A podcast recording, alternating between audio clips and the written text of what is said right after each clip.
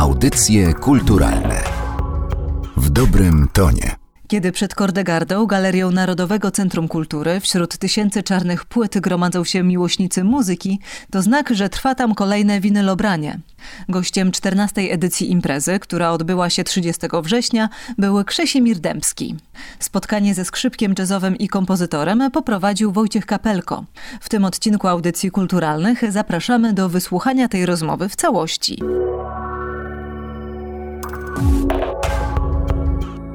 Powitajmy Krzysztofa Radomskiego.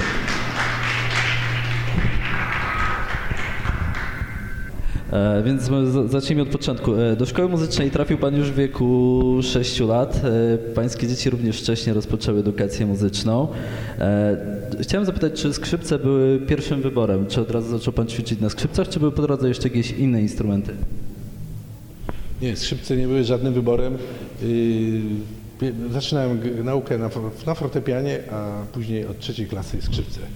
Co wtedy było wyjątkowe, bo mówiono, że albo można grać na fortepianie, albo na skrzypcach, bo jeden instrument wyklucza drugi. Na przykład skrzypce usztywniają lewą ręką i się nie da grać dobrze na fortepianie. I bez przerwy to słyszałem całe życie.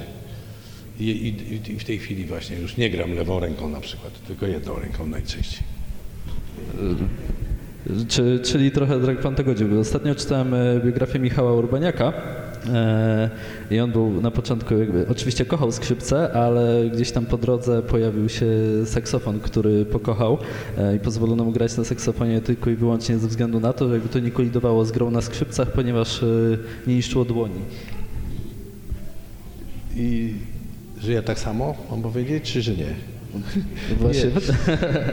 Y, Różnica jest taka, że Michał Urbaniak rzeczywiście y, dość wcześnie się zainteresował jazzem i, i, i muzykiem jazzowym, a y, ja miałem akurat taką sytuację, że dopiero usłyszałem pierwszy raz właściwie jazz no już na studiach. Parę razy gdzieś słyszałem, w Lublinie maturę robiłem i tam były jakieś koncerty jazzowe, ale mi się to w ogóle zupełnie nie podobało. I dopiero na studiach, czyli bardzo późno, zas- rozsmakowałem się w tego rodzaju mu- muzyce. Ale pierwszy zespół e, jazzowy już chyba w szkole średniej był. Nie, nie, skąd nie? Tak? Przecież nie, klasycznie wszystko było, ale dopiero na studiach właśnie koledzy mnie po Gąbrowiczowsku przez ucho zgwałcili jazzem. Kazali mi słuchać, ale właściwie to nawet to było tak, że oni y, się pasjonowali jazzem, mieli płyty winylowe. To były czasy, że jak ktoś miał płytę winylową, to był wielkim w ogóle no, herosem. Szczególnie z zachodniej. To zanim jak miał zagraniczną płytę, szedł ulicą, to zanim wianuszek i dziewczyn i facetów szło za takim gościem w latach 70. Yy, I to były zresztą bardzo przykre czasy. Ja mam mówić krótko czy długo, na, odpowiadać na każde pytanie? Bo ja na każdy mogę, Długo, zdecydowanie. bo ja na każdy temat mogę długo, bardzo. Bym nie chciał. No ale to, y, to były czasy właśnie, które y, zdemolowały nasz kraj estetycznie. Ponieważ, yy, proszę Państwa, było kilku dosłownie promotorów muzyki, takich gości, którzy prowadzili programy muzyczne w trzech programach. Właściwie na początku były pierwszy, potem drugi i pojawił się w latach 70. trzeci i ten był najgorszy. To będzie bardzo niepopularne, co powiem, ale trzeci program to by, było kilku ludzi, którzy mieli kogoś za granicą. Wiem, że jeden miał wujka w Londynie i ci właśnie krewni, czy jakimiś takimi układami, jeden był synem dyplomaty, dostawali płyty, na ogół najgorsze, jakie może być, bo na przykład wujek, żeby się opędzić przed swoim tam siostrzeńcem, to szedł i z demobilu kupował płyty. Jakieś przebrzmiałe, używane, takie gorsze, żeby taniej było, bo przecież każdy chciałby, żeby było taniej. I ten właśnie drugi sort, drugi sort muzyczny, właśnie był lansowany jako w ogóle niebywałe coś. I stąd taka fascynacja tym, tymi zagranicznymi, a brytyjskimi szczególnie, drugorzędnymi yy, Tak było, na, tak było na przykład z grupą Jetro, ta, która jest na zachodzie totalnie niepopularna. U nas były, byli gwiazdami. No właśnie, y, to ja przeżyłem szok, bo właśnie były takie zespoły u nas znane, popularne, no niespecjalnie. Oczywiście potem oni mieli już te gazety Billboard, czy tam inne takie rockowe i tam widzieli, że ktoś jest na pierwszym miejscu, no to musieli coś puszczać i to, to były jakieś takie rzeczy. Ale na pewno był to y, rozpowszechniany wtedy gust nie najwyższej wody. Na przykład, gdy pojechałem do Ameryki pierwszy raz w 1983 roku, się okazało, że tam zupełnie jest, jest niesamowicie inny świat i bardzo ciekawy i muzyczny rzeczy świetne zrobione. U nas były takie popularne jak zespoły, przepraszam, że powiem, Pink Floyd czy coś, no to, było, to są strasznie proste rzeczy materiałowo patrząc z punktu widzenia muzycznego, no to są trzy akordziki, no one były opakowane straszną jakąś ilością pogłosów, jakichś brzmień, prawda, nieosłuchani ludzie się zachwycali. Ale nijak to się nie miało do takich zespołów jak Steely Dan, czy y, Cape Ten y, już ty nie pamiętam ale w każdym razie te amerykańskie zespoły no, były 100 razy lepsze muzycznie, nagraniowo w ogóle i teksty fantastyczne. To wszystko było zupełnie świat. Tam była jakby muzykalna y, część świata, a my przez ten filtr brytyjski w tym czasie to było dużo mniej muzykalne, mniej gorsze jakościowo. I tym niestety nasiąkaliśmy i to do tej pory jeszcze pokutuje no, w naszym kraju. O, Captain Teenager. To był zespół. Ja, a Steely Dan do tej pory gra. Panowie po 70, potem y, Fagan, Donald Fagan z tego się wywodzi, prawda, no fantastyczne rzeczy. Pamiętam jak y, była delegacja na przykład takich, nie będę wymieniał z nazwiska, oszczędzę im, jak oni przyjechali z Cannes, y, tacy prezenterzy właśnie, grupa, gdzie my mieszkaliśmy, marzyliśmy, żeby coś usłyszeć i oni przyjechali i dawali nam płyty, mówię, wy to pewnie tego możecie słuchać, bo tak obrzydliwe to jest. To był Michael Jackson, pierwsza pływa, The Wall. No, oni se słuchali sobie takich po prostu amatorskich brzdękań na gitarach, a, cały, a nie mogli zrozumieć, że, że jest świat muzyczny zaawansowany, że to, co najwspanialsze już ludzie osiągnęli w muzyce, że można potem przenieść na grunt bardzo ciekawy, grunt taki komercyjny, czy taki młodzieżowej, rockowej nawet muzyki, prawda?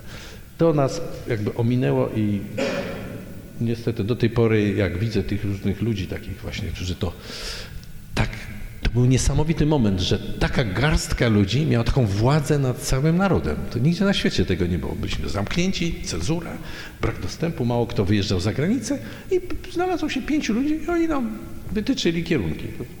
To jest najlepsze na świecie. Guzik, prawda? No, myślę, że nigdzie się coś nie zdarza. Może w Rosji. Ale nie, w Rosji piracko najlepsze płyty na, na, świecie oni tam kopiowali i wydawali. W Rosji był dostęp do, do wszystkiego. Nawet nuty mieli amerykańskich najlepszych utworów. U nas był zaścianek bez takiego właśnie jeszcze tego przestępczego y, zmysłu, którzy mieli Rosjanie. Wystarczy taka odpowiedź. Aha. I stąd ja w ogóle byłem odizolowany i koledzy, y, gdy mi pokazywali jazz, y, właściwie piracko nagrywane, gdzieś z zagranicy. Właśnie były płyty takie bułgarskie jakieś, gdzie były fajne rzeczy piracko zrżnięte, winyle i z tego słuchaliśmy. No to, co było w Polsce wydawane, to raczej się nie nadawało do niczego. E, dobrze. E, z grupą Warsztat e, zaczęli, pierwszym festiwalem był festiwal nad Odrą. Jak pan to wspomina? Pierwszy festiwal to w moim życiu to był właśnie Wczoraj to wspominałem, bo to był festiwal w Kaliszu, awangardy bitowej. Mhm. Był taki festiwal, myślę, że w ogóle pierwszy, taki zorganizowany. Tam była właśnie grupa Andrzeja Bieżana i oni grali taką awangardę post-cage'owską, muzyka współczesna. Co, więc tam się zdarzały y, niesamowite rzeczy, właśnie takie prosty rock z awangardą dwudziestowieczną, y, z jakimiś popłuczynami po jazzie i właśnie każdy zespół grał w innym stylu. No a było to tak śmieszne, że wtedy grało się na radiach, i, a ja grałem na skrzypcach z, miałem przystawkę od adapteru zdjęty, tą, tą, igłę i przymocowaną plastrem, takim co ludzie sobie plastry zakładali, do korpusu skrzypiec. Więc to rzęziło, bo to po, po 30 sekundach już się lekko rozluźniało i rzęziło niebywale. No nie na pewno nie dało się tego słuchać. Wiem, że taki skrzypek z Kalisza, jak była taka grupa Kalisz, on miał zagraniczną, zachodnią przystawkę, to co ja dźwięk wydobyłem jakiś na scenie, on siedział w pierwszym rzędzie i ze śmiechu się zwijał aż, więc nie mogłem grać. I, i to było straszne, ale i tak zajęliśmy drugą, zdobyliśmy drugie miejsce, więc taki był pierwszy festiwal, a potem na Drzezie na drugą było podobnie. E, Dobrze, d- po e, grupie Warsztat e, przyszedł e, moment e, współpracy z poznańskim kabaretem Tej. E, W jednym z wywiadów Hubert Szymczyński powiedział Chciałem, aby w kabarecie grali ludzie, którzy go czują, więc sam ich specjalnie dobierałem. E, Myślę o wokaliście Piotrze Szulco, ale pierwszy był Krzysimir Dębski. Chciałem, aby miał grosz i szedł dalej i się rozwijał. E, Czy rzeczywiście popularność kabaretu faktycznie pozwoliła panu rozwinąć swoją karierę wtedy? Kabaret tej to, to nie wiem, czy młodsi to nie wiedzą na pewno, ale to był kabaret y, niezmiernie popularny. My, mm, zagrałem tam 650 przedstawień tego samego programu. 650, każda, każda produkcja 3 godziny trwała i codziennie były dwa razy, a w weekendy było trzy razy. A podobno, kiedy pan nie mógł grać, zastępowała pana żona, pana Huberta. Yy, tak, tak, tak, bo potem yy, ja już liczę tylko te, co ja grałem, prawda? No, że ludzie tam nie wariowali, niektórzy wariowali, rzeczywiście. No przede wszystkim yy, tak, kabaret był bardzo popularny, więc mieliśmy prawo, ciężko było dostać bilety, w ogóle nie było. No, no, więc trzeba, mieliśmy prawo wprowadzać nielegalnie, półlegalnie gości i to od gościa mieliśmy pół litra. I wprowadzaliśmy dziennie ośmiu. Czyli 8,5 litrówek na czterech dziennego utargu. Plus te, do tego do- dochodziło, że yy, wszyscy goście yy, typu Andrzej Wajda, Zanussi, czy Fedorowicz, czy gwiazdy jakieś i wokaliści, którzy byli w Poznaniu po swoich chałturach, czy wielkich koncertach, czy wybitnych kreacjach aktorskich, czy innych, przychodzili do kabaretu, wszyscy z wódką i codziennie siedzieliśmy do rana, bo jakże nie nie siedzieć do rana z ludźmi, którzy opowiadali niebywałe anegdoty, sekrety władzy, yy, dowcipy, prawda? My nie robili, mieliśmy często, że to yy, co tam się działo, prawda, na górze. Oni yy, przede wszystkim no, byli niez, niezmiernie interesujący. No, no, no jak wyjść, jak tu zaczyna Wojciech Młynarski swoje wiersze, nie, których nigdy nie publikował wtedy, albo nie były znane w ogóle, ogłasza. No więc do rana się siedziało, piło się, i na, na zajęcia, do, na studia, prawda?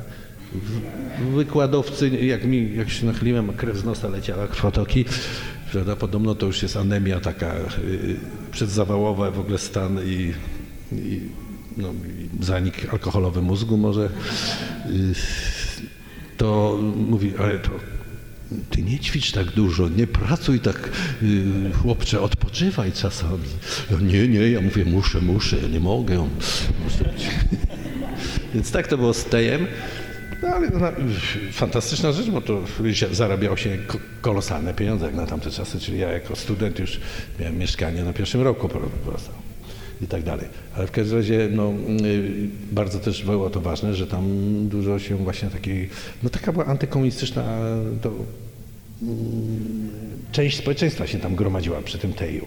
I, I bardzo dużo rzeczy można było się dowiedzieć, były świetne lektury, książki z, y, z drugiego obiegu, broszury, no, bibuła, wszystko to było dostępne, no i y, bardzo to miało, czyli ten kabaret tej wszechstronny wpływ na mój rozwój i niektórych moich części ciała. E, Czy, czyli trochę te znajomości z okresu kabaretu tej też pozwoliły panu wejść e, w świat e, muzyki filmowej? Nie, to jeszcze nie. Skąd? Jakie Tak? filmy to?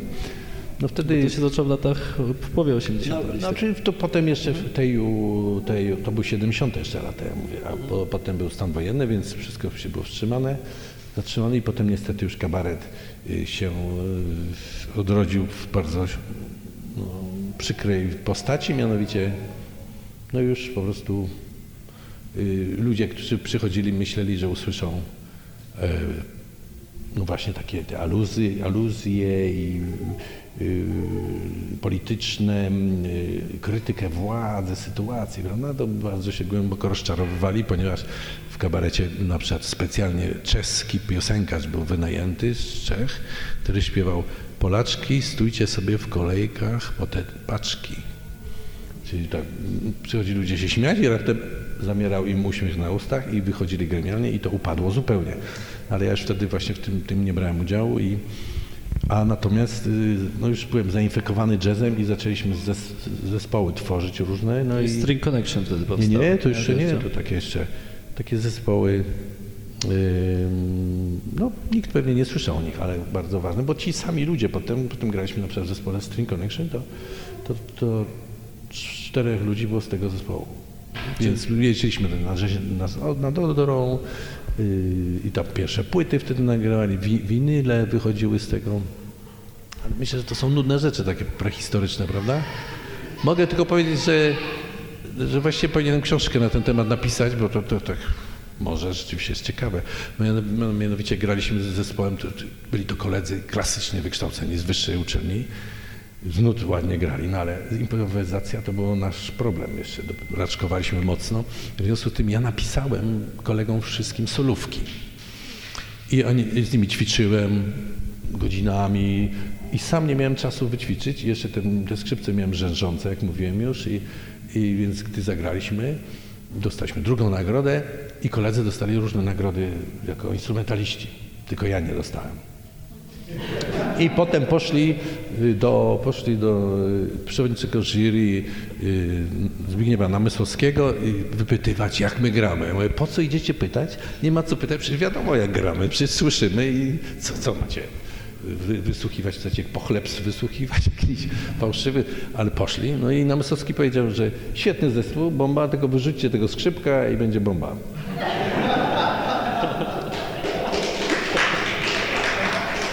Mówię to, żeby dodać otuchy wszystkim, którzy jakoś tam widzą, że coś im nie idzie i prawda, ich krytykują. Różnie to bywa. Yy, więc ja, ja też myślałem, no widocznie, no tak jest. No, to wiem, że jak to harczy. Skoro Namysłowski tak mówi. Jakieś, jak to nagrali coś na radiach, jak graliśmy, ale a proszę sobie wyobrazić, że graliśmy w hali ludowej, hali stulecia, gdzie było 10 tysięcy ludzi przychodziły na, na finał jazzu na gdzie grały cztery zespoły amatorskie. Dosłownie no, nic nie było słychać, bo graliśmy na radiach. No. Nie było wzmacniaczy jakichś w takiej olbrzymiej sali.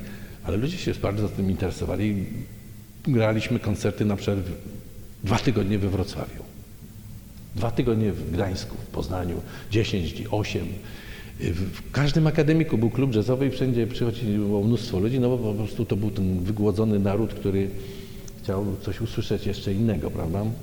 I było bardzo, bardzo mało w ogóle koncertów. No w każdym razie yy, w tym zespole jakoś zostałem, ponieważ mój kolega yy, do tej pory największy Krzysiu Przybyłowicz, rektor yy, Akademii Muzycznej w Poznaniu, perkusista, Jemu nie pisałem solówki, no bo perkusiście nie, nie trzeba było, prawda? Bębnił, co mu tam się chciało. Nikt się nie znał, więc on tylko powiedział, no ale zaraz, jak go wyrzucić? Jak, kto, kto wam będzie pisał to? Przecież on wam wszystko napisał. Ale koledzy mówi, co napisał? Nic nie pisał. Kto? Jak? Przecież to nam sami. Co? Co ty opowiadasz takie rzeczy? No i jeszcze była najśmieszniejsza rzecz, że y, jeszcze dostaliśmy nagrodę za kompozycję i ta kompozycja była moja. Ale się pomylili i wyczytali kolegę, który był jakby liderem zespołu. No i on właśnie, gdy wyczytali jego nazwisko jako kompozytora nagrodzonego, to on wszedł na estradę i podtrzymać, proszę podtrzymać te, i, i zrobił tak do mnie. I nie sprostował i wziął nagrodę.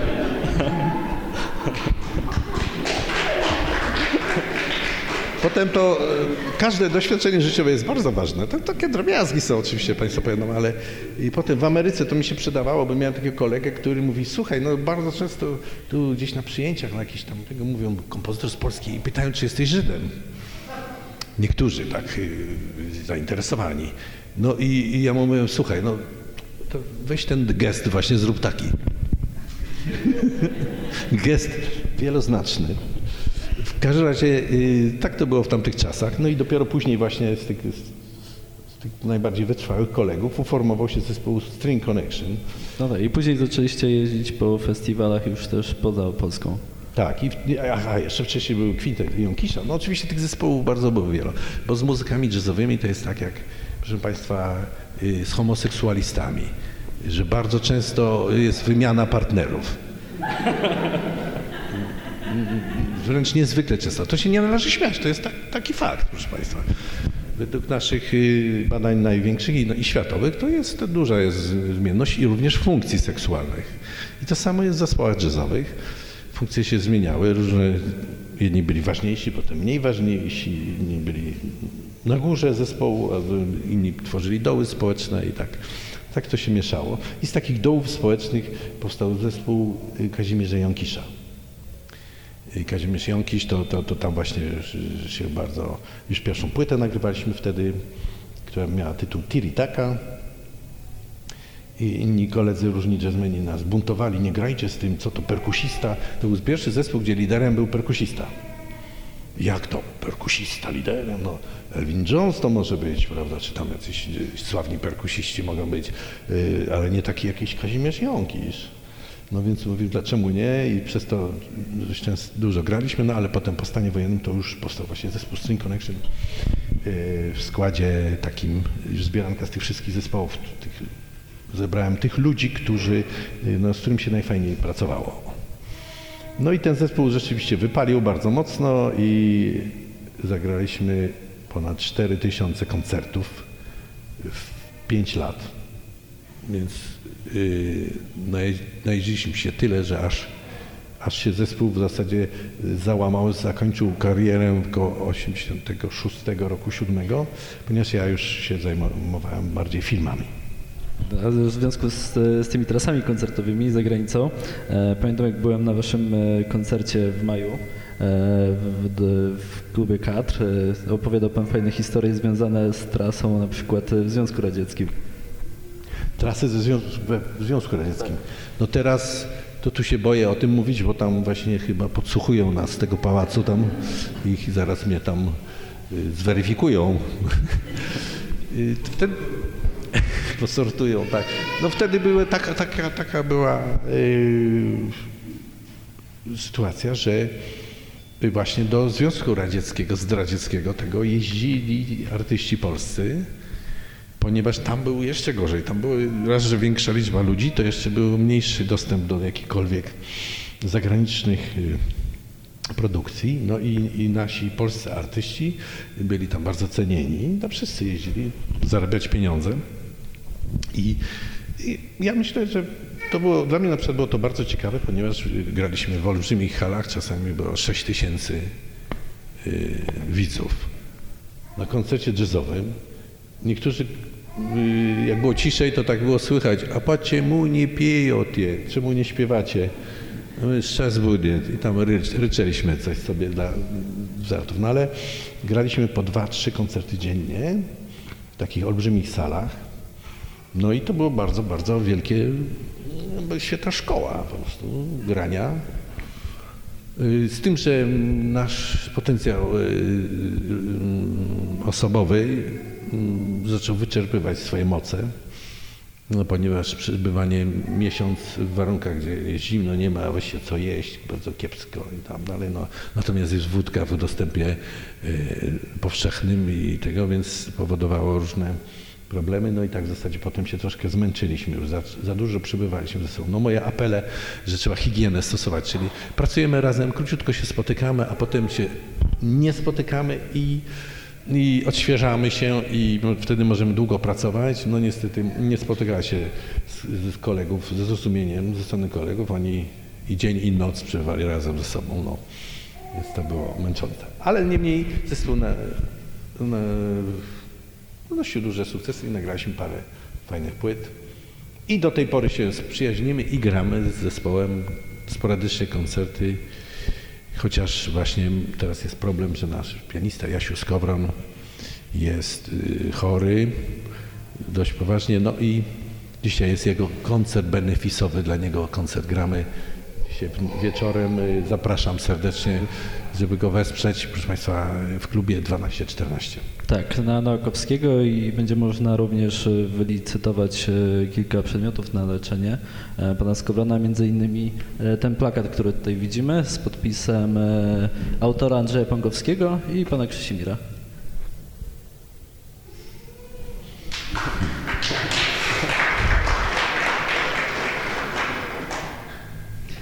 Dobrze, to przejdźmy teraz do kolejnego etapu. Powiedział Pan kiedyś w wywiadzie dla Gazety Wyborczej, że pisanie wpadających w ucho piosenek jest naprawdę łatwe. W pewnym wieku już nie wypada robić rzeczy pod publiczkę. E, Czy ciągle bawi Pana pisanie piosenek, czy to już raczej etap przeszły? Współpracował Pan z wieloma artystami, na przykład z Krzysiem Antkowiakiem, gdzie wyszedł kilka słynnych przebojów, z Edytą Górniak, oczywiście z Anią Riuksztowicz, z Kają, z Batą Kozidrak. Teraz już rzadko piszę piosenki, bo się czasy zmieniły. Y, Zupełnie to już jest. No, In... Bardziej chodzi o uproszczenie tej współczesnej muzyki teraz? no są tak bardzo proste to wszystko rzeczy. No, no, jakoś mi się już nie chce. Bywa tak, że można się zmęczyć i znużyć. Tym, nie, tym bardziej, że nie słucham w ogóle, więc tych współczesnych rzeczy to. A tu trzeba by się no, podążać za modami, bo to jest bardzo ważna tutaj moda. Moda nawet y, ważne jest y, może i najbardziej wizerunek. Artyści muszą mieć wygląd, a potem te piosenki mogą być coś takiego. Ludzie są pierw oglądaczami, a dopiero potem słuchają. Więc tutaj no, ja już się do tego nie nadaję, ani mi się nie chce się takim czymś zajmować. Aczkolwiek no, piszę piosenki mm, na przykład do, do musicali. Napisałem dwa ostatnie musicale i, i to musiałem po 30 parę piosenek, no, songów napisać. Na przykład Trzej Muszkieterowie we Wrocławiu, w Kapitolu. Znaczy Kapitol była premiera. No więc tam ty, tych, tych rzeczy musiałem sobie przypomnieć, jak się pisze piosenki, z tekstów. Ale tego no, znowu powstało trochę. E, Dobrze, to przejdźmy teraz do muzyki filmowej. E, Naszym ostatnim gościem na winylobraniu był pan Andrzej Korzyński, e, osoba, która tworzyła zarówno muzykę rozrywkową, jak i filmową. I pomimo tego, że największe sukcesy i pieniądze przyniosła mu ta pierwsza, zawsze podkreślał, że najważniejsza dla niego jest muzyka filmowa. Jaka jest przewaga tworzenia muzyki filmowej nad, na, na, nad e, całą resztą? Czy, w czym to jest lepsze i bardziej jakby kreatywne dla No ja od razu powiem, że dla mnie muzyka filmowa nie jest najważniejsza, tylko muzyka współczesna, poważna, której nikt nie chce słuchać i słusznie może, awangardowa. Ale e, i, i co, pan, co pan Korzyński mówił o czym? O... E, Mówił, że no, przede wszystkim e, stworzył wiele przebojów, ale zawsze podkreślał, że najważniejsza była dla niego muzyka filmowa, ponieważ mógł tam całą swoją kreatywność w tym użyć. No możliwe, że, że tak. No ja, ja uważam akurat muzykę filmową za dość prostą rzecz. Niestety głównie to się sprowadza do tego, że, że trzeba wyczuć gust y, reżysera. Nie wiem, czy tu jakiś reżyser jest, może albo krewny reżyseru, bo muszę niepochlebnie powiedzieć, że reżyser to jest bardzo trudny zawód, bardzo ciężki. No, przede wszystkim trzeba sobie załatwić pieniądze dość duże na film i przebić się przez cenzury kiedyś, teraz przez obyczajowe, przez układy koleżeńskie, komisje ministerialne. No to są niebywałe rzeczy trudne. No i ci, oni są bardzo wielkimi też nie tyle egoistami, co no, muszą być nawet bardzo skupieni na sobie i są przekonani, no, że, że, że są najzdolniejsi na świecie. To musi być, to musi być taki egocentryzm, myślę, żeby to wszystko wytrzymać. E, I, i niestety bardzo niewielu z nich e, ma, y, patrząc, oni w ogóle bardzo są skupieni na, na literaturze, na słowie i na obrazie. W związku z tym, niestety, jak pracowałem może z 90 reżyserami, jeżeli nie więcej, 100 może, no, teatralnymi jeszcze, to nie spotkałem człowieka, który był w filharmonii. Proszę Państwa, to jest zgroza. Ale y, z- żartuję na koncertach, jak, jak mam koncerty w filharmonii, to y, z muzyką właśnie. Biorą mnie, żebym grał muzykę moją filmową, a ja robię psikusa i troszkę jest filmowej, ale przeważnie jest muzyka współczesna.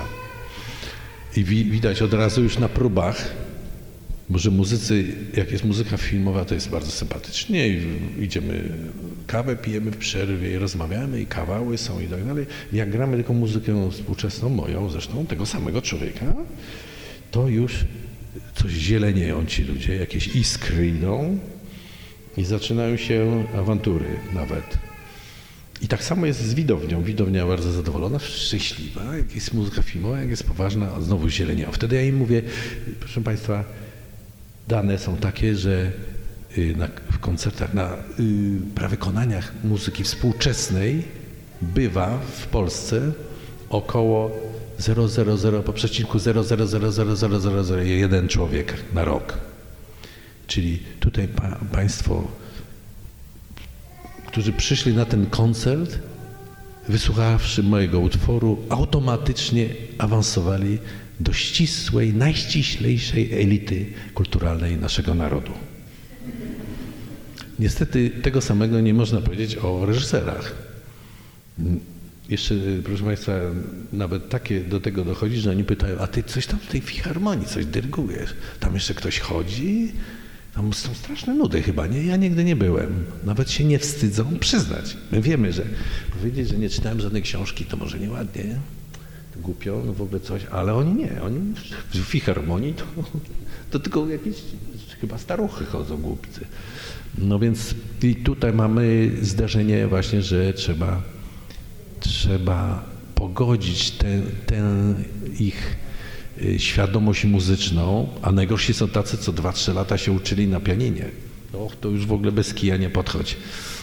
No i wtedy jest walka, żeby, żeby jakoś przemycić, żeby sprzedać tę muzykę. To jest po prostu upokarzające zajęcie, że to trzeba no, akcję uświadamiającą, oświeceniową, puszczać płyty, no, a tu nie ma czasu, przeważnie to już jest ostatni etap, gdzie w zasadzie produkcja filmu to jest y, zakład psychiatryczny.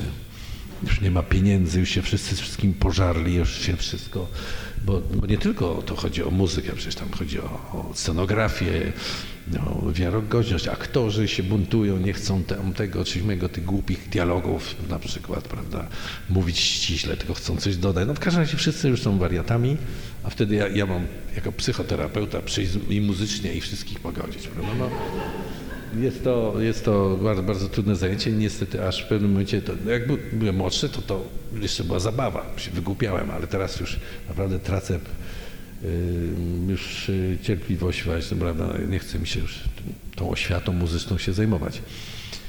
No i dlatego troszkę mniej teraz już piszę, raczej się wycofuję już z filmów.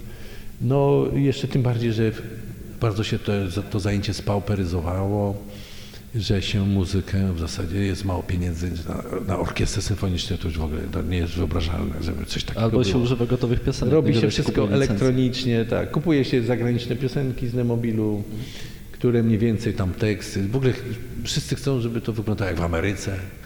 Aktorzy już też tak głowami robią tak i mieszkania są jak w Ameryce i te, te romantyczne y, komedie, no to tak też i problem. Są kopie scenariuszowe, muzyczne, obyczajowe z filmów zagranicznych.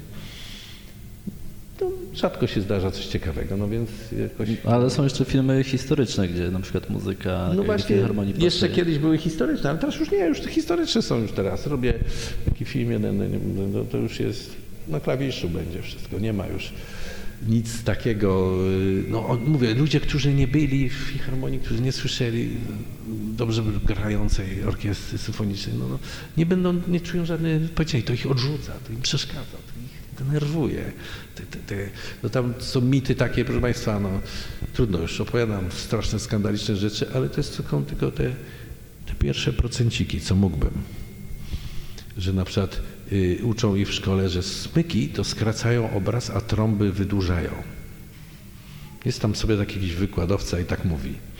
Czyli, że wrażenie jest, że szybciej film, oni mają, wszyscy się przestraszeni, że im powiem, że, jest, że są dużyzny, że film się duży, że się nic nie dzieje. W polskim kinie to się nic nie dzieje, prawda, i cisza, cisza, więc oni cały czas y, się tego boją. No i tu mm, podobno właśnie ktoś mówi, że smyczki, a sami nie rozróżnią. Jak się puszcza taśmę, to co tu gra? Mówię, no smyczki, ja jeszcze nie wiedziałem. A i niektórym się przekręciło, że odwrotnie, że smyczki wydłużają obraz. I teraz trzeba pierw zgadnąć, Co oni zapamiętali, czy tak, czy odwrotnie. I potem dopiero można im powiedzieć, że jest tak. A czasami już nie wiedziałem, to powiedziałem, ale zaraz.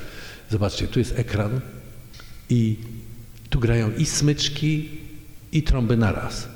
Czyli to wydłuża, a to rozszerza obraz. To boję się, że może to, to, to płótno w kinie pęknie na pół. Tak, myślisz? Autentycznie, taką miałem odpowiedź. Kiedyś. Yy, panoramicznie, yy, proszę pana, też miałem historię, że był film. No trudno, no powiem nawet. Film był King Size. Yy, gdzie byli krasnoludki, prawda, i dusi ludzie. No i było, było postanowiliśmy z Juliuszem Machurskim yy, walczyć o to, żeby był pierwszy film stereo. Wtedy jeszcze nie było w ogóle stereo filmów. No i, i ponieważ już tyle zarobił na tych filmach innych poprzednich zespół kadr, no to żeby dali jednak te 30% więcej pieniędzy na dźwięk, nie na nagrywanie, na nic, tylko na dźwięk, na tą techniczną stronę. No i tutaj był opór straszny i wreszcie tam siedzieli sobie właśnie mądrzy szefowie i mówili zaraz, zaraz, ale to może zróbmy tak, żeby jak będą, żeby jakiś kompromis był, żeby jak są ci duzi, to wtedy będzie to, to jak tu pan mówi, stereo będzie, a jak będą krasnoludki, to mono. Więc ja, to ja powiedziałem, ale właściwie to możemy jeszcze rozszerzyć to, że jak będą duzi, to będzie panoramiczny film, a jak krasnoludki, to kwadracik mały. Tu, zaraz, nie, to się chyba nie da, powiedział szef. No ale to już mówimy o tych ludziach, których nie ma, no to już. W każdym razie, no jest to taka orka niestety, bo to proszę Państwa, fajnie jest koniec filmu, sobie ludzie idą do kina, a co się tam działo w środku, zobaczmy jak teraz jesteśmy krajem jednolitym narodowo, a jak się żeremy, prawda, jakie są konflikty i afery. No i a jak jest jeszcze o nic w zasadzie, bo to są walki o bzdury typu religia, bzdury, mówimy serie, które nie powinny konfliktować takie. A tutaj jest o pieniądze, chodzi i o ar prawdę artystyczną, prawda? I kto jest dobry, a kto jest zły, a kto na tym wyjdzie dobrze, a kto źle. No to wszystko niestety właśnie te rozsądzenie tych problemów, tych procesów przypada najczęściej właśnie kompozytorowi. No przynajmniej mnie tak się zdarzyło. Być może są tacy, co siedzą cicho i nic nie mówią. Ja nie lubię konfliktów, no ale, ale tam czasami właśnie tak to wygląda, więc no miejmy nadzieję, że y, minie ten okres takiego właśnie mm, oszczędzania na, na, na muzyce, w filmie i, i jeszcze wrócą dobre czasy. E, dobrze, to skończmy już o muzyce filmowej. E, chciałbym jeszcze zapytać o jeden bardzo ciekawy projekt, e, o którym wyczytałem. Chodzi o stworzenie muzyki z okazji jubileuszu 25-lecia programu leczenia głuchoty do słów profesora Skarżyńskiego. Jak doszło do tej współpracy? Kiedyś, kiedyś bardzo dawno temu byłem na wakacjach z profesorem, na Sycylii chyba to było. No tak się poznaliśmy, lata minęły i potem on właśnie się zgłosił y, do mnie i, i, i ponieważ sam piszę teksty właśnie chorych, yy, niesłyszącym, bardzo go martwi to, bo, ma, bo robią badania, że, że tylu ludzi jest y, z utratą poważną słuchu. Młodzi, oni robią badania, to 80% młodych ludzi do 25 roku życia ma, bywa utratę 80% słuchu. Te pokolenie już na słuchawkach od dziecka, w tych dyskotekach, w tych łomotach, na koncertach wszystkich, że oni y, tracą słuch masowo. No i w związku z tym zaczął organizować również koncerty, w których biorą udział y, też wykonawcy i znani, Niektórzy się nie wstydzą, bo wielu się wstydzi, y, bo wykonawca śpiewa, a, a, ma 80% utraty słuchu. Niektórym się ciężko przyznać, ale są tacy, którzy odzyskali, poprawił się słuch przez wszczepianie implantów. I, I, w tej chwili jest to już międzynarodowa akcja, że koncerty się odbywają z całego świata. Ludzi, którzy odzyskali dzięki tej nowej technologii słuch, I są to często muzycy, którzy na dobrym poziomie, którzy stracili właśnie słuch i teraz z powrotem wracają do swojego zawodu. No też i nasi wokaliści, teraz już niektórzy muzycy też przychodzą się, ośmielają się w tym brać udział i pomagają w, w takiej propagandzie higieny słuchu. Apeluję Państwa, jak jest teraz za głośno mówię, bo nie wiem nawet, to, to może ściszmy. O, przypomniało się. Nie, dobrze. A, bo Wy już macie utratę słuchu. A. E, dobrze, to już ostatnie pytanie. E, czy zdarza się Panu współpracować przy tworzeniu muzyki wspólnie z synem? E, Radzimy już jest pełnoprawnym, zawodowym muzykiem. Przepraszam. Z tą różnicą, że często sięga do różnych nowych nurtów muzycznych, na przykład hip-hopu, z którym Panu chyba jest niezbyt po drodze. A tu się Pan myli. Znaczy ja nie miałem bezpośrednio wpływu, tylko bardzo, no nie bardzo, ale często zdarzało się w latach 80., 90., kiedy zaczął się hip-hop, to te zespoły, niektóre, na przykład Molesta, jeden z pierwszych, taki zespół w Polsce. Oczywiście to jest naśladownictwo amerykańskich, amerykańskiej mody. No tak, ale jaki ma Pan stosunek do, OS, do, do, do samplingu? OSTR, ja właśnie Panu powiem, jaki ja mam, mogę mieć stosunek, że jest y, taki zespół OSTR, dostał paszport polityki, gość, Yy, a oni próbkowali dwa takty, po dwa, czasami cztery takty z, z utworów zespołu String Connection, z moich utworów. I z tego robili swoje utwory. Więc jak ja mogę mieć stosunek? Dla mnie to jest tak śmieszne, że my wyszliśmy, zagraliśmy wstęp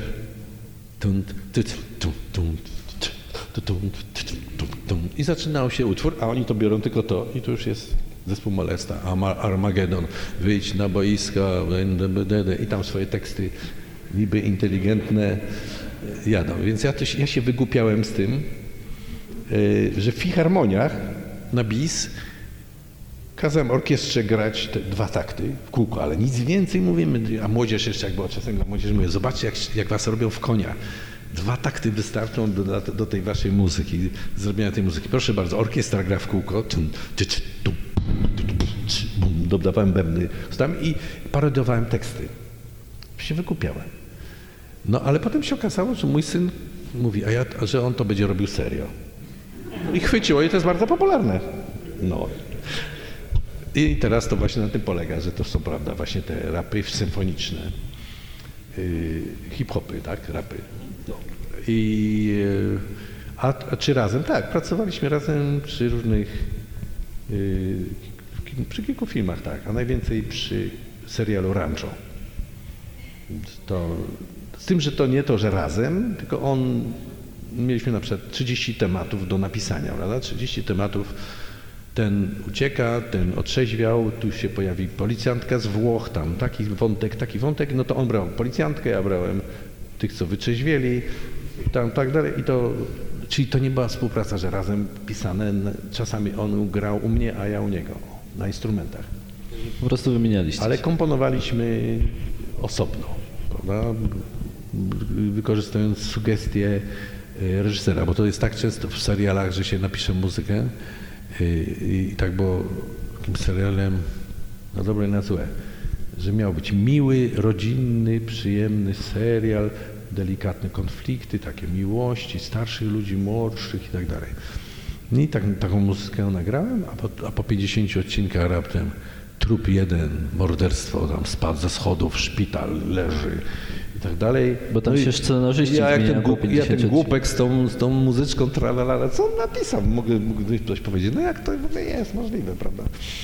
No tak to jest czasami, że się wystawia kompozytora do odstrzału, no, na pośmiewisko. No, na przykład zdarzyło mi się, że napisałem serial dla dzieci, muzykę do serialu, a potem producent tę samą muzykę dał do, na dobre i na złe. Przez takie 30 odcinków, bo a dzieci mają dobry słuch, nie to co starzy. No co to nasza muzyka, do mnie przychodzi z pretensjami, jak to pan no, tą muzykę dał pan do tego filmu. No, jak można było przewidzieć, że będą takie czasy, że będzie takie producenci będą, którzy będą takie rzeczy robić? Żeby zaoszczędzić, żeby mieć, wiesz, no, tak to było. Ale i, co jeszcze było, że pytanie? Że... O współpracę z synem. No więc i czasami jakieś koncerty mieliśmy razem, ale niewiele, ponieważ teraz on uważa, że to mu psuje imidż. Bo młodzi dla młodych to trzeba być, no i ma rację chyba, bo tak, tak, tak jest. Ma się swój czas, ma się swoje pokolenie i, i, i właśnie nie ma co tam się gdzieś zapuszczać dalej. Dobrze, dziękuję bardzo. Naszym gościem był Mydlewski.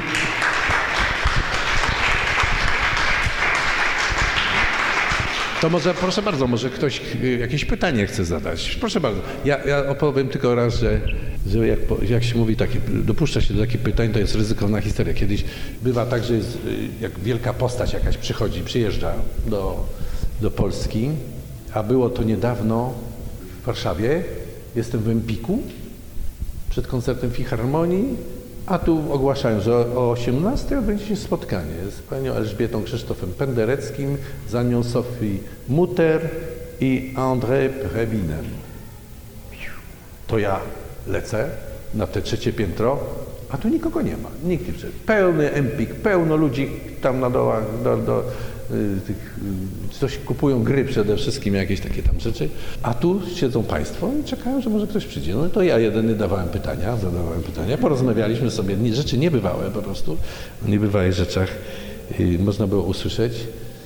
Chociażby nawet ci, co y, powinni wiedzieć, że córka André Prewina y, to jest żona Woody Allena, nie? Ta, ta koreańska, co to skandal takie były. No przynajmniej z tego powodu powinny przyjść tysiąc osób, nie? No nie ma takich snobów. W Warszawie nie ma nawet stu snobów, no żeby przyjść na coś ciekawego. No i, i ten na przykład André Prewin, y, który wywodzi, jego żona, y, jego rodzina w ogóle, to wywodzi się z Polski, Żydzi z Polski. I opowiadał takie, takie, mnie opowiedział, bo tu mnie przedstawili penderecy, że ja to się muzyką głównie filmową zajmuję, coś tam. Ja tak prostowałem, że nie, nie dam się zepchnąć na filmy, to pan Krzysztof pisze więcej filmów niż ja, no nie, nie, nie, to ja, nie, nie i tak dalej. A Andrzej Prewin przecież też pisał muzykę do wielu filmów, fantastyczny dyrygent, kompozytor i tak dalej. No i on powiedział, a to, to tutaj jest w Warszawie, teraz sobie przypomniałem, Broni Kaper, tak powiedział, Bronisław Kaper. Caper, jak w Ameryce mówili, yy, mówi, to był mój kolega, mówi. To był, tak, to mój kolega. Byliśmy, jak w Hollywood był taki czas, że masowo się pisało, nie nadążali kompozytorzy, to by, czekaliśmy, my, my młodzi w takich pomieszczeniach, w pięciu, dziesięciu siedzieliśmy, gdzie pianinko było i tam dopisywaliśmy, a tu trzeba łącznik jakiś, a tam cztery takty jeszcze, a tu jakieś ucięli coś w filmie, trzeba dodać, jeszcze tam ująć. To my to robiliśmy wszystko i tak siedzieliśmy, czekaliśmy na te zlecenia i ja przeglądałem Downbeat, pismo jazzowe już wtedy istniejące, to było lata 50. I Downbeat i mówi, broni, Miles Davis nagrał twój utwór. Green Dolphin Street, jesteś bogaczem. A Broni Kaper, który się nie interesował jazzem, mówi, a co to jest za gazeta? Ja nie wiem. A kto to jest Miles Davis? Ty nie wiesz, kto to jest Miles Davis? Oczywiście, że w Ameryce, Ameryka jest tak olbrzymia, że, że tam ludzie nie wiedzą. Tam muzycy nie wiedzą. Yy, W Nowym Jorku nie wiedzieli, co to zespół jest- jest Weather Report. Bo, bo to z Los Angeles jest zespół. To jest o 6 godzin inna telewizja, inne programy, w ogóle inny świat. I, i, i taka, takie morowie jest zespołów tego wszystkiego, że, że, że to jest możliwe. No ale tutaj właśnie ten y, mówi, że Miles Davis nie wiedział nawet, kto to i zagrał twój utwór, to już na pewno. Teraz będą wszyscy to nagrywać i wszędzie na świecie będziesz bogaczem. I właśnie y, wczoraj o tym mówiłem jeszcze, że właśnie ten Broni Kaper nagrał, napisał muzykę no, do setek filmów i proszę Państwa, nic nie zostało. Chyba go żona nie lubiła, córka. Nie było wtedy kserografów, nuty pi- napisane ręcznie, jeszcze byli orkiestratorzy, inni coś dopisywali coś, instrumentowali i wszystko wyrzucali. I tak leżało gdzieś tam, no to były lata 50. i nie zostało nic, ani jednej płyty nawet nie ma.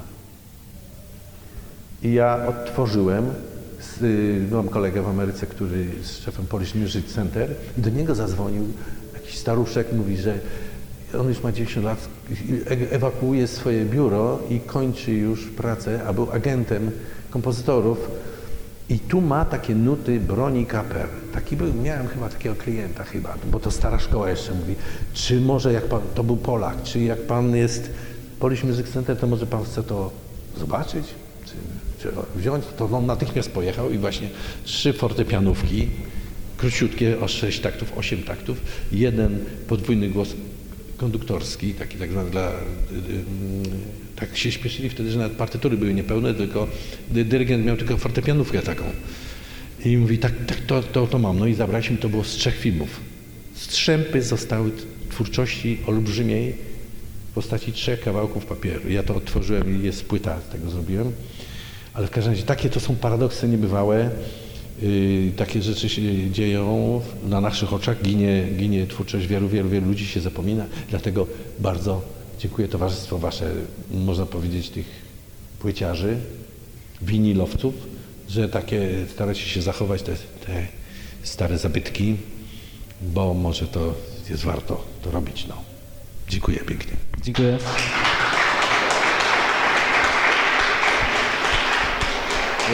Mam jeszcze jedną prośbę. Mieliśmy na Facebooku konkurs, w którym do wygrania był plakat, który pan zresztą również dostanie i będę prosił o wylosowanie zwycięzcy.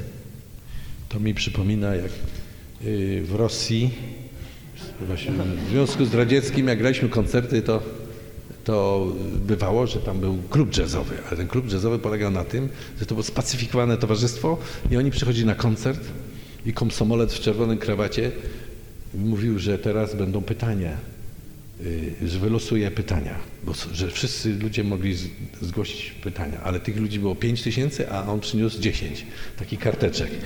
No i właśnie tam były pytania na przykład takie. A gdzie jest najlepsza publiczność na świecie? I wszyscy od razu brawo. A ja mówiłem, w zapadnej Germanii. I już więcej spotkań z klubami jazzowymi nie było. Więc tutaj co mam przeczytać? Tak. Poproszę. Tak, sama najlepsza jest wytwórnia Mateusz Zawadka. Jest? Tak? Proszę bardzo. Bardzo mi miło. Trzeci chyba konkurs, albo czwarty, że startuję pierwszy raz coś wygrałem. Że pierwszy raz pan e, coś wygrał, tak? Yy, w tym sklepie tak. Aha, dobra. No, gratulacje. Proszę bardzo.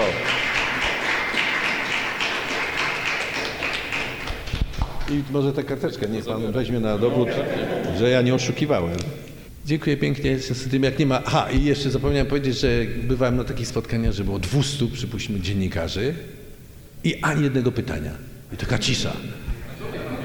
To, dobra, zaraz jeszcze, do- jeszcze tylko powiem, że kiedyś przyszła pani, pani jedna młoda jakaś i mówi, ja proszę pana, bo ja nie mam pracy i, i ja mam dziecko nieślubne i jakby, jakby mi pan dał wywiad, może to ja bym do jakiejś gazety sprzedała, to bym zarobiła i bym może miała pracę. No ja mówię, no dobrze, ale wie pani, no to co, no, ale to trzeba coś wiedzieć, bo wie pani, no i to ja się dowiem. I za chwilę wraca, ja już wiem, bo się dowiedziałam, bo pan jest sławny. I, bo pan pisze, y, dorabia na skrzypkach muzykę do filmów. Wszystkiego się już dowiedziałam. No, tak. no więc takie to bywały pytania. Najgorzej to jak się spotykają, tak właśnie spotyka się różnych y, znajomych z dawnych czasów, prawda, to oni pamiętają takie szczegóły jakieś dziwne, których się no, nie, nie, nie można pamiętać, no ale to tak bywa, że się, jeżeli się zwraca uwagę na każdego człowieka jakoś tam, to potem to procentuje. W tej odnowie właśnie był taki między innymi Jasiu Świnia. Yy, To był Jasiu Świnia, był yy, bramkarzem. Jasiu Świnia w okularach, no nie no. Jasiu Świnia miał, naprawdę no był, przepraszam, ale wyglądał tak, jak, miał pseudonim. Był świńskim blondynem, jeszcze miał pociętą twarz i żywe mięso, nie, nie, nie zszyte. No okropne po prostu to wyglądało. Jasiu był taki gruby, wielki, duży i mnie strasznie lubił i ja go też lubiłem. Z nim nikt nie rozmawiał, bo się go bali. On tak wyglądał, że no, strach wzbudzał. I potem jak w Nowym Jorku pierwszy raz byłem, jak mówię, to spotkałem tam plastyka też z Poznania, on go mówi, słuchaj, Jasiu Świnia jest, wykidają w klubie 5, nie 6-9, tak? Tym najsłynniejszym klubie, gdzie Beatlesi chodzili, Andy Warhol i całe, najwię- 58 się to nazywa, czy coś, tak? Tak, i oni wymyślili tam, że zrobią, bo tam były tłumy z całego świata, szejkowie arabscy, Beatlesi nie mogli wejść nawet, nie wpuszczali takich ludzi, y, bilety i oni wymyślili, że najbrzydszego człowieka szukają na świecie i Jasiu Świnia wygrał konkurs i był wikidajłą. I metody, które zaproponował, one były żywcem z tej odnowy, czyli brzuchem, prawda, wyrzucać wszystkich tam. e, Wynocha za dolary, ewentualnie łapówka I miał prawo ten Jasiu Świnia brać łapówki i upokarzać tych ludzi. I tych szejków, on walił w pysk i dali mi, wynocha mi po poznańsku mówił i rządził. I właśnie, proszę Państwa, y, ten plastyk przy ścianie tak krzyknął Jasiu, świnia, świnia! On co? Pamiętasz Krzesimir Skrzypek z Poznania? Pamiętasz? No pamiętam, jest tutaj. To dawaj, on tych wszystkich ludzi, tych szejków, artystów wielkich, możnych tego świata, księ, książę był ten y, Albert z Monako, go widziałem, bo go widziałem w Sopocie kiedy on wszystkich tych ludzi odepchnął. Właśnie, za mną i wpuścił mnie. I byłem w klubie, widziałem Andy Warhola i wszystkich. Więc też, proszę Państwa, bądźcie kontaktowi i mili dla wszystkich.